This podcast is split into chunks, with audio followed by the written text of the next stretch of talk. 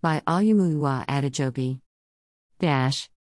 Inspector General of Police, IGP Usman Alkali Baba, has ordered the deployment of watertight security arrangements to cover all schools, hospitals, health workers, and critical national infrastructures around the country. The IGP has equally ordered regular patrols, stop and search, raids, and show of force by tactical commanders to clamp down on pockets of crime and criminality recorded in some states of the Federation. The IGP gave the directive while reviewing the general security situation of the nation via reports from commands and formations across the country.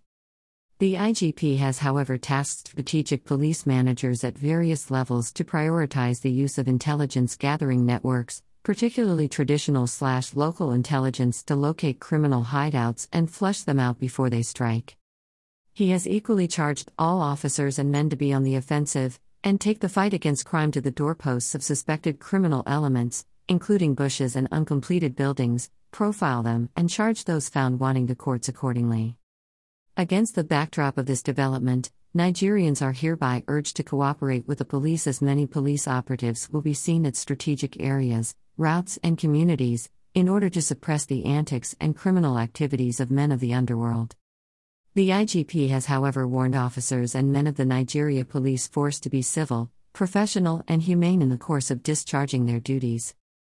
The Inspector General of Police has therefore reiterated his commitment to the protection of lives and property of well meaning members of the public by decimating the activities of rogue criminal elements, particularly those who target schools, hospitals, and other critical national infrastructure, in a bid to strike fear into the hearts of good citizens in the country. He has similarly charged police officers to protect with courage and serve with compassion in line with his administration's policing theme. At Views Exclusive Rights, CSP Olumuyiwa Adejobi, Force Public Relations Officer, Force Headquarters, Abuja, August 14, 2022.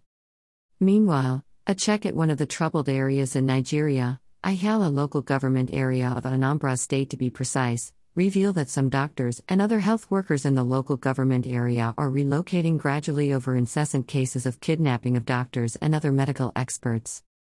One of the doctors kidnapped recently at Our Lady of Lourdes Hospital in Ihiala spent days with the kidnappers before the young man was released, after paying 2 million naira ransom, according to sources.